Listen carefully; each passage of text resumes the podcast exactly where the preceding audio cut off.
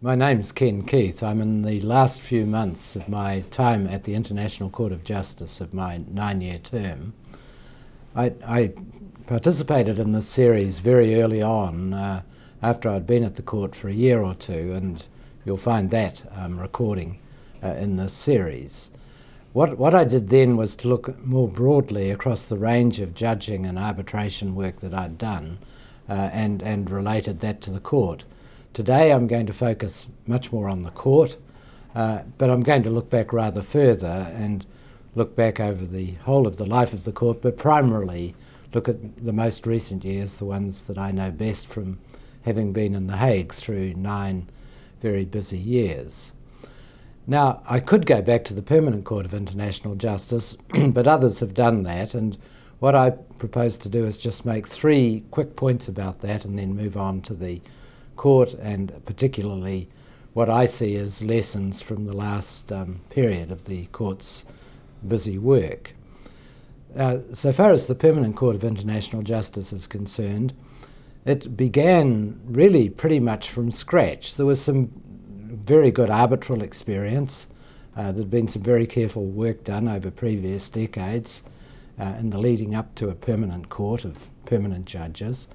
Uh, and first of all, it did establish a sound set of uh, rules and procedural practices based on the statute of the permanent court, which has essentially been carried over into the current court in 1945, and based on good principle of ju- principles of judicial administration. That's the first thing it did. The second thing it did was to establish and consolidate and clarify certain important areas of international law, notably relating to the law of treaties, uh, also important work on state responsibility and on territorial sovereignty. And just to flick in an extra point there, uh, also in that time there was a decision of the Permanent Court of Arbitration, a one person court tribunal in that particular case, Judge Huber, who had recently been president of the um, Permanent Court on the island of Palmas case, another territorial case. Uh, and so that was the second thing that court did. But third, it was mainly concerned with European affairs, particularly cases arising under the major peace treaties that had been concluded after the First World War. And, and that European character of its business was matched by its membership. Seven of the 11 original judges were from Europe. Now, the current court is, of course, very different, and the current business is very different. Now, so far as the um, current court is concerned, I take uh, three time periods and move through them fairly quickly before I get to the lessons. The first period is from the beginning, from 1946 for, until about 1965, the first 20 years, say. And, and it's the period that I, in a way, remember from the beginning of my studies of the court. In 1960, I first uh, did international law, and at that time, the court had was moving through really a very busy period. In those early 20 years, uh, the court made important, gave important decisions relating to the law of the sea, um, relating to the Corfu Channel case, the Anglo-Norwegian fisheries case, case it gave important decisions about the law of treaties. It continued to develop the law of treaty interpretation. Uh, and it uh, did important work in relation to, the, to United Nations law and the status of Southwest Africa. There were already some signs, though, about the impact of the Cold War on the court's business. Uh, an order for the payment of uh, reparation against Albania, made by the court, uh, was not actually met until the 1990s, after the end of the Cold War and the restoration of diplomatic relations between Albania and the United Kingdom. The opinion that the court gave relating to admission to membership of the United Nations did not have real impact, uh, and it was only in 1955 that new members were admitted as part of a package deal. Uh, there was also the negative political reaction uh, not just by the uh, Soviet Union and its allies, but also by France to the court's ruling in an advisory opinion relating to the expenses of peacekeeping. But still, a, a very positive beginning. Now, in 1966 came what is commonly regarded by me as well as the disaster of the Southwest Africa cases, and that led to a lot of negative uh, views of the court, and there was a considerable fall off in its business. Not all directly attributable, I must say, to, to that decision. Uh, following that, there was a period in which very little business came to the court. The court did give the very important um, early decision, the first decision on maritime delimitation, the North Sea continental shelf case in 1969. Uh, it uh, decided the Barcelona traction case, but on jurisdiction only, not on the merits, although both had been argued. Uh, and, and in that, it made the important statement about obligations erga omnes. The court, uh, in respect of Southwest Africa in 1971, to some extent um, redeemed itself in the eyes of many in the Namibia opinion, but then came a very difficult period in which I had a very minor role. Uh, because in, in the course of the 1970s, the court was faced with two cases brought by the United Kingdom and Germany against Iceland about Iceland's claim to a 50 mile fishing zone. Uh, there were the two cases brought by Australia and New Zealand uh, against France trying to stop France testing nuclear weapons in the South Pacific. Uh, and, and there was the case brought by Pakistan against India um, relating to prisoners of war following the Bangladesh uh, conflict. Now, in all of those cases, the respondent states refused to appear um, in, and, and argued the court had no jurisdiction. The Pakistan India case was withdrawn, and so the court did not have to deal with it further. Uh, in the Icelandic uh, fisheries case, cases, um, which arose as well in a situation of uh, really serious conflict involving um, some shooting uh, in, in, the North Atlantic, uh, in that case, the court was really between a rock and a hard place. Uh, Iceland was claiming 50 miles. The law of the sea was plainly um, moving at that time. Uh, but the court said it could not anticipate the legislature. Uh, it was a matter for states to move the law along, as they were doing at that point very rapidly, because by the end of uh, that decade, many states were claiming a 200 mile zone. That um, process had begun uh, of claiming exclusive or extensive rights in respect of fisheries and also in respect of oil and gas resources. Uh, initially with uh, the claims by Peru and uh, Chile and Ecuador on the west, um, west coast of South America into the Pacific. and there were follow up claims um, by a number of other states in respect of continental shelf resources. So the law was on, on the move, and, and the court faced the difficulty that, it, as it said, could not anticipate the legislature. Now, something, something the same could be said, I suppose, in respect of the nuclear testing cases, because there the uh, case um, was concerned with the developing law relating to nuclear weapons. It was also concerned, as the French saw it, with central matters, essential matters of national security. France said it had been invaded three times in recent history. Uh, that was a bit of a leap for young countries like uh, New Zealand to think back as far as 1870, but three times in recent history they had to have a force de frappe. That was essential to their national security. Uh, for New Zealand and Australia, it was a matter of trying to um, rid the world of nuclear weapons, or at least to reduce considerably the prospect of their being used. And, and it was a matter of environmental concern as well. The first Stockholm Conference on the Environment was 1972. Now, in that case, the court um, did not ever get to rule on the merits. It did not even indeed rule on jurisdiction because it said in a judgment given uh, in 1974, 40 years ago, uh, it shows how long I've been in this business. Um, the court said that long ago uh, that France, through various statements made by the president and other responsible officials, had committed not to test uh, nuclear weapons in the atmosphere in the South Pacific, and therefore there was no longer a dispute, there was no longer anything for it to rule on. Now, New Zealand did try to revive that case in 1995 uh, in, in, by applying, in terms of a paragraph included in the 1974 judgment, that um, proceeding um, had various interesting aspects, one of which was that France did appear, uh, although they claimed there wasn't really a case uh, before the court. Now, that um, case was unsuccessful uh, in, in legal terms, but France did then stop any nuclear, any testing of nuclear weapons in the Pacific. So the, that matter uh, came off the agenda, the international agenda between New Zealand, Australia on the one side and France on the other, uh, and it came off the court's agenda.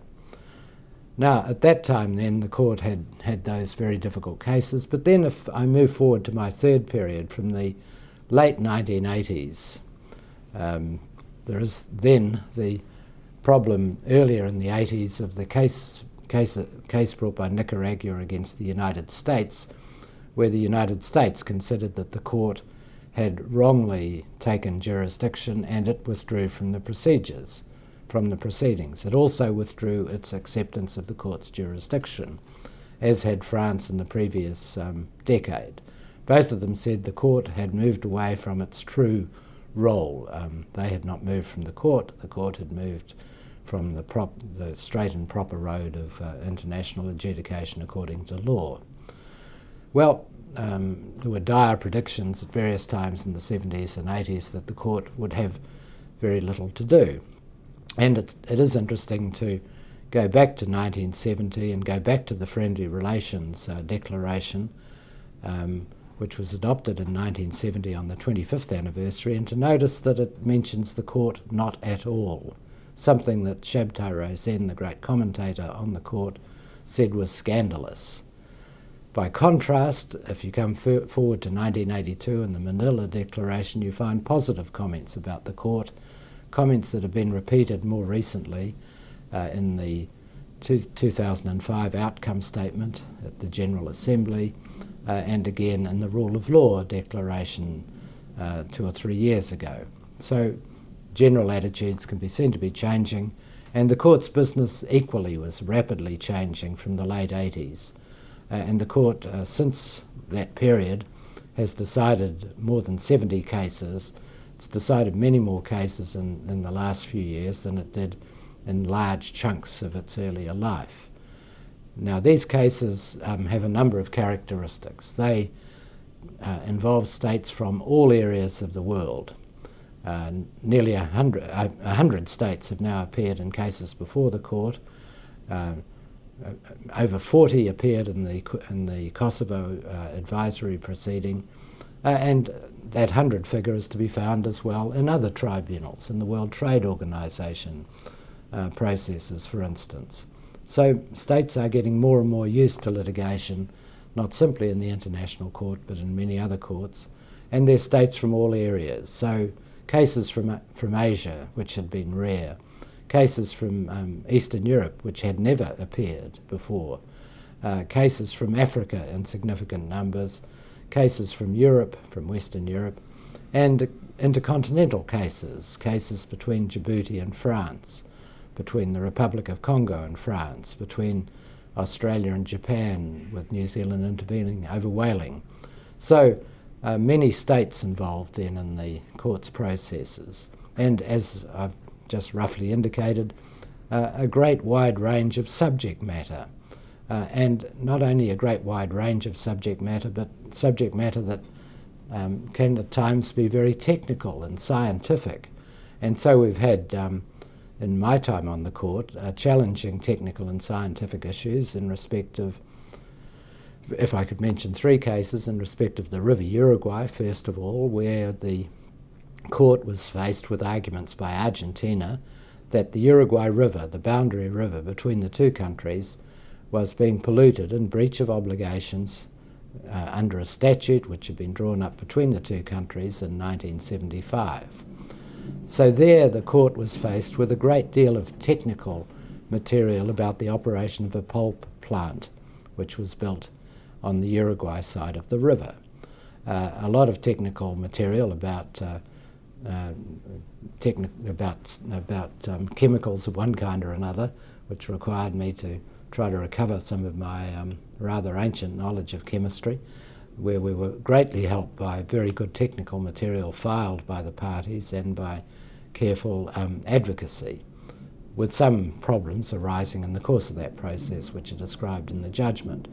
But there the court had to come to grips with those matters as well as with developing ideas of uh, the law protecting the environment. Ideas, for instance, about the role of uh, environmental impact assessments, uh, not something that was really much known in 1975, but which we thought uh, now was required by the broad terms of the statute uh, agreed to by the parties. Well, there the court um, held on the one hand that uh, Uruguay had not complied with all of its um, uh, obligations of a procedural kind, but that substantively there was no breach. Um, Argentina had not established a breach of the various standards that had been adopted between the parties, and the court proposed at the end, having made that those findings, that the parties continue to cooperate through the bilateral commission which they had established. And there you see the importance of ongoing management. Now, a second um, case involving technical matters uh, was the whaling case between Australia and Japan, where we had um, some technical evidence filed about the whaling um, program which uh, Japan was undertaking, which was uh, presented as, as, a scientific whaling program under the provisions of the 1946 Convention. Uh, and, and we also had three expert witnesses appearing in that case. Um, and, and they were uh, cross examined by the other state, the state that had not, not called them, re examined by the state which had called them, and then questioned by the judges. And you'll find that process described in the judgment. Now, in the third case, you won't find any process described in a judgment because the parties uh, settled the particular dispute before it got to trial. That was a case between uh, Ecuador and Colombia uh, relating to the spraying of the coca crop by Colombia. Ecuador said that the spraying of the crop uh, was damaging the uh, environment, was damaging people on the uh, Ecuadorian side of the boundary uh, and, and was damaging plants, was causing illness, and so on, damaging animals. Colombia said no, the, the damage wasn't established, and so on. Uh, in that case, we had, I think, 12,000 pages of evidence filed of one kind or another. We had about 90 technical reports. We sent the parties a long, long list of questions which we wanted addressed uh, because we're dealing with this matter, the 17 of us in that case, 15 judges plus two ad hoc judges, we're dealing with it at first instance and last instance, no appeal. Uh, we, we're responsible for doing the whole job. And just a few weeks before the case was due to come to trial, uh, with witnesses being called and with the prospect of lengthy ex- cross examination, re examination, questioning by the judges, the parties wrote to the court saying we have settled uh, the dispute, the case is to be discontinued. Now, in a way, that's disappointing because a huge amount of work was done by members of the court and by our uh, assistants uh, to try to get on top of the scientific and technical matters.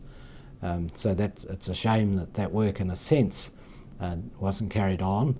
But on the other side, it obviously helped the parties, as they indicated, in their letters to um, come to a settlement. So um, cases then uh, are, are, getting more complex in that kind of way.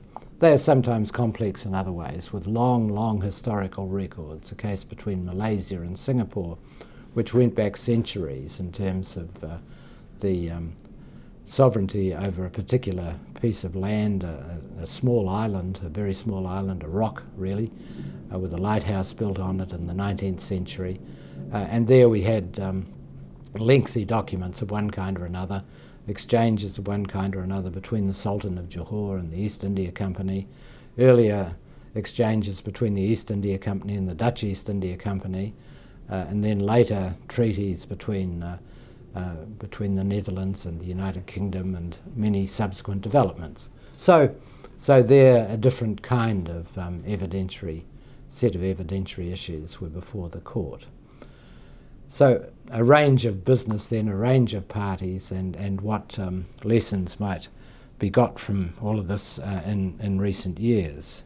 Well, the first um, set of lessons, I think, is, is for the judges themselves, for the court itself. We have the responsibility of doing justice according to law, of providing a fair hearing, an impartial hearing by independent judges, giving the parties full opportunity to present their cases and to challenge the cases against them, and as I say, to decide according to law.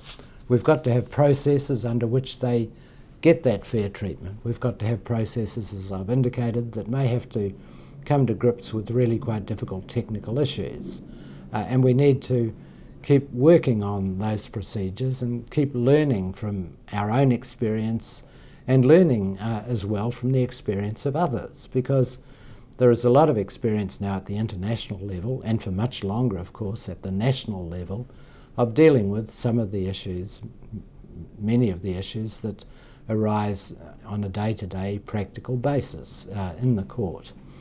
Uh, and, and so, just to take one example, questions will sometimes arise uh, this question indeed arose in the very first case before the court of evidence being withheld by a state for reasons they might say of national security. Britain said uh, a document that Albania sought in that Corfu Channel case was involved naval secrets that could not be released because of naval secrecy. What was the court to do about that? Well, in national practice back then, or the national practice I know about, state, courts would usually simply defer to the executive view. If, if the relevant um, part of government, the relevant minister said to a court, you can't have this because of national security or because it's a cabinet secret, the court would uh, defer to that. Now, um, in the 1960s and 70s, national courts started to challenge that, and, and the issue has arisen frequently, quite frequently now uh, in other international litigation. It, it arose, for instance, in uh, cases before the International Court coming from the Balkans, um, Bosnia against Serbia, and more recently um, Croatia against Serbia. Uh, it's arisen in the International Criminal Tribunal for former Yugoslavia. It's arisen uh, in uh, international um, tribunals dealing with free trade, where there might be a claim of cabinet secrecy. And there you will find ideas of um, balance and, and of process uh, coming into operation, and they're very common across different courts and tribunals. The, the parties might be asked to have another look at their claim, to give a clearer statement of reason, reasons. They might, in their bilateral negotiations, come to some kind of understanding.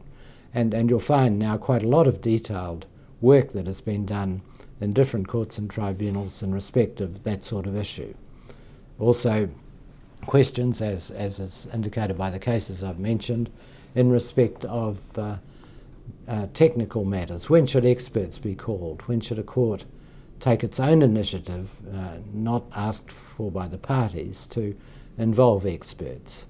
That happened, for instance, way back again in the Corfu Channel case, where some um, naval expert, expertise was called on by the court um, with advice to the parties, with notice to the parties, with the parties having the opportunity to question the report and so on of the experts. But that was done not, not at the initiative of uh, the parties, but rather at the initiative of the court. So there's that kind of issue.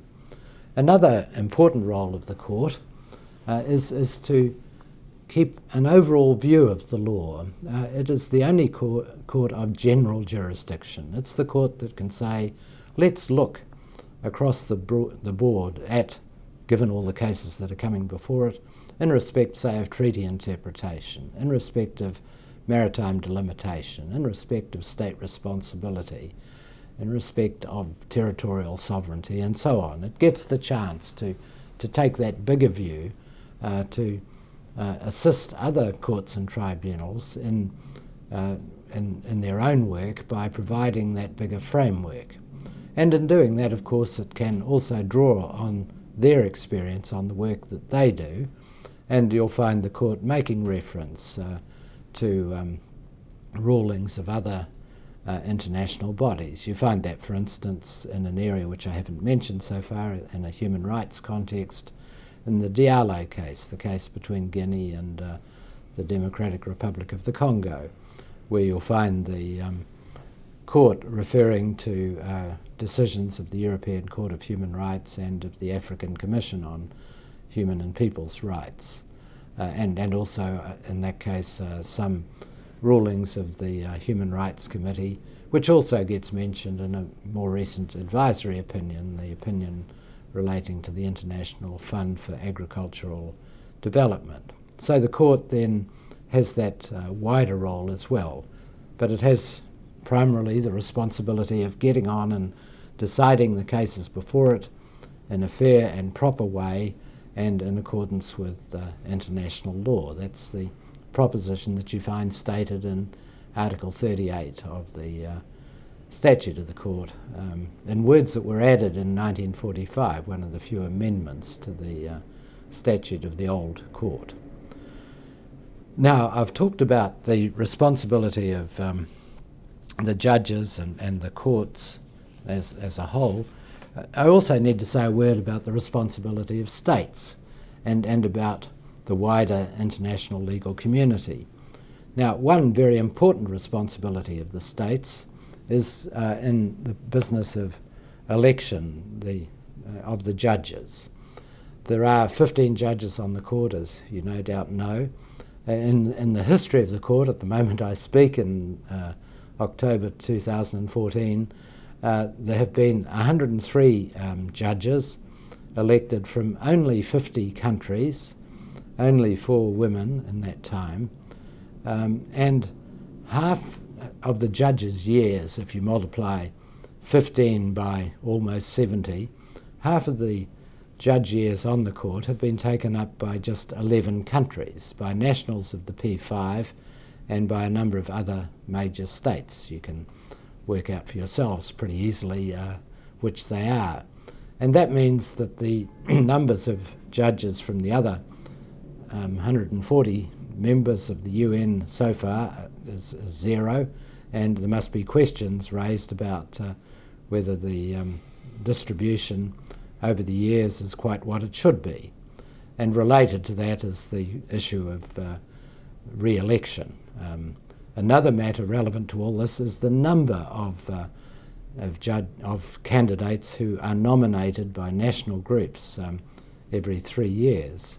And, and those numbers have fallen away, I think, alarmingly over the last uh, 20 years or so. The number of real competitions for election to the court uh, has dropped away so that each three years there might be just one or two, whereas in the past there were many more uh, competitions. So a lot of judges are elected without any competition, sometimes as a result of agreements between capitals, sometimes as a result of the decisions of national groups. Well, for one, I don't think that's uh, satisfactory. That's the matter of numbers. Now, there's also the very important matter of quality, of the experience of the people who come to the court. We obviously need people who are very knowledgeable about international law, uh, people who have had, ideally as well, some real hands on experience of the workings of international law. And it's striking, for instance, how many of the judges have had experiences as, counsel or have had experience as, in, in, arbitrations and international litigation. Uh, and, and as well, uh, it's, uh, it's striking how many of them have been members of the International Law Commission. Uh, so there's that kind of experience. We also need um, people who uh, are, are, good at getting to grips with big factual records. Sometimes that will be a result of their uh, work as litigators, uh, as arbitrators, say, in their earlier professional lives.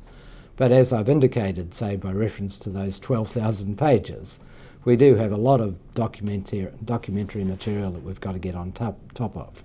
So there are those obligations, then, those responsibilities of states in respect of elections, in respect of the uh, numbers and particularly in respect to the quality of those who contribute. uh, to, to the important work of the court. It's, a, it's an individual responsibility of each of us. a second um, responsibility of the uh, international community of states uh, is in respect to the funding of the court.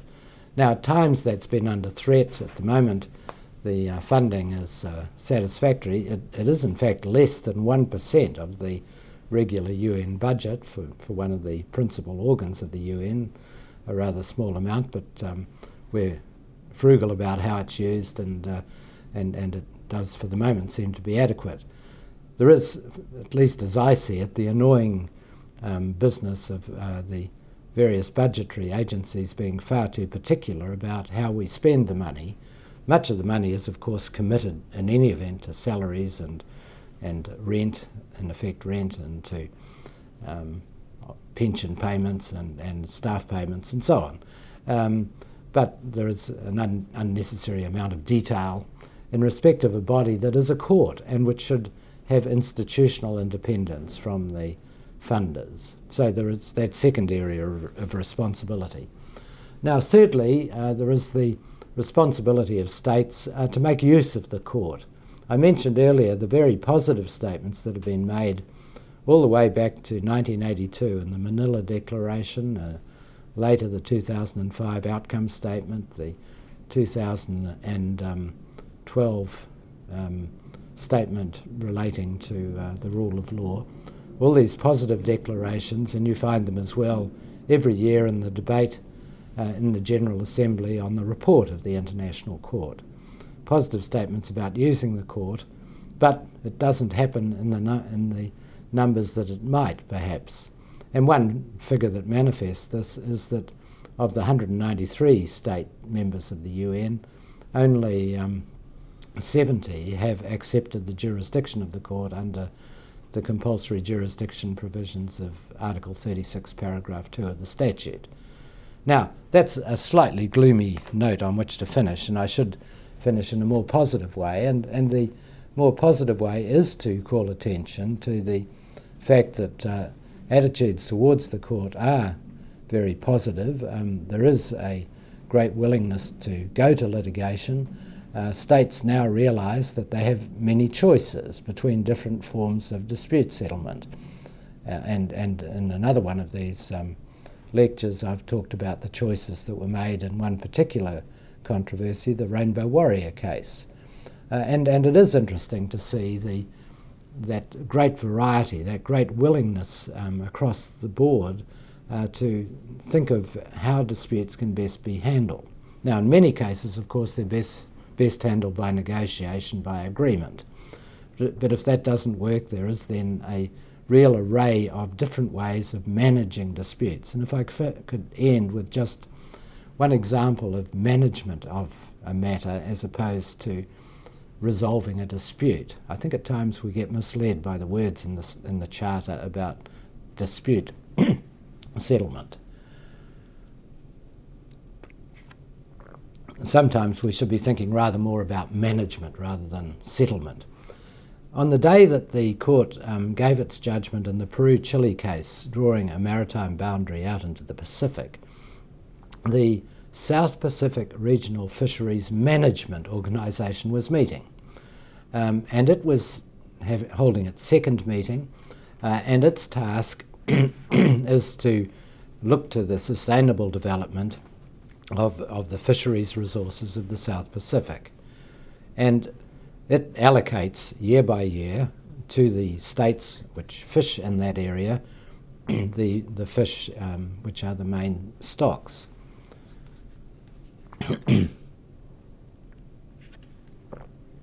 and they, they, as I say, do that year by, year by year, looking to the scientific figures.